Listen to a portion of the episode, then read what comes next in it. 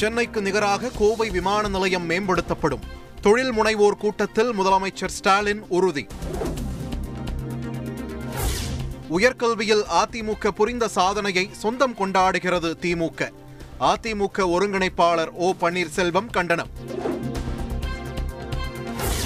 இரண்டாயிரத்தி இருபத்தி எட்டாம் ஆண்டில் மதுரை எய்ம்ஸ் மருத்துவமனை முழுமையாக செயல்பட துவங்கும்.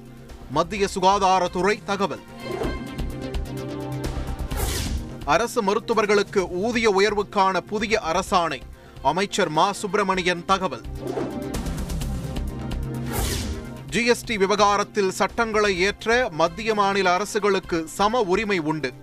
உச்சநீதிமன்றம் அதிரடி கருத்து. ஜிஎஸ்டி தொடர்பான உச்சநீதிமன்றத்தின் தீர்ப்பால் மாநில உரிமை நிலைநாட்டப்பட்டுள்ளது.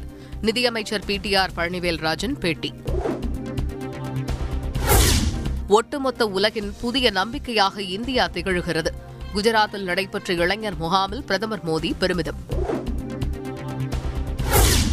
இலங்கையை போல் இந்தியா இருப்பதாக ராகுல்காந்தி குற்றச்சாட்டு. கிராஃப் வெளியிட்டு கண்டனம்.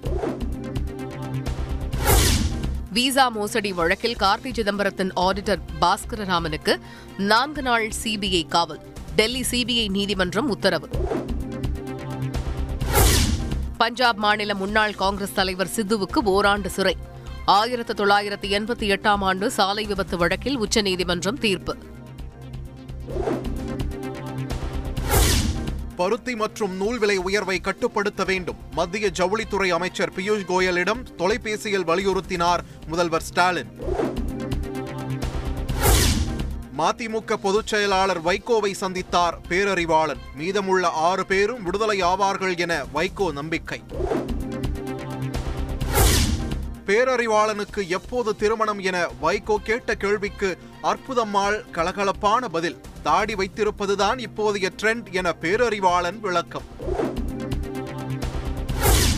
கர்நாடகாவில் பாடப்புத்தகத்தில் பெரியார் பற்றிய குறிப்புகள் நீக்கம். ஆர் எஸ் எஸ் நிறுவனர் ஹெட்கேவர் பற்றிய குறிப்புகள் சேர்க்கப்பட்டதால் சர்ச்சை.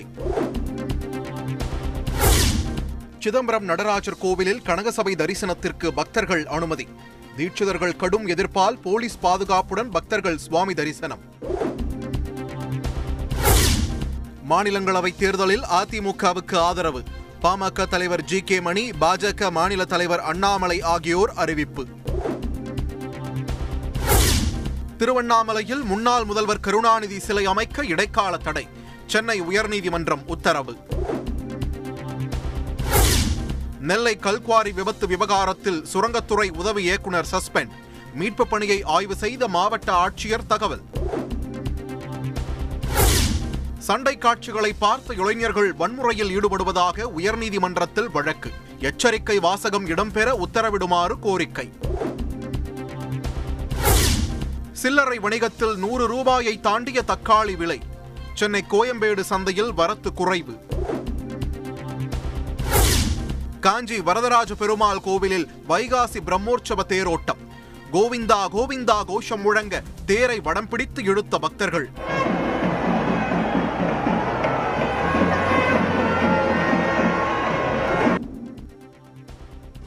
தமிழகத்தில் பத்து மாவட்டங்களில் கனமழைக்கு வாய்ப்பு. சென்னை வானிலை ஆய்வு மையம் தகவல்.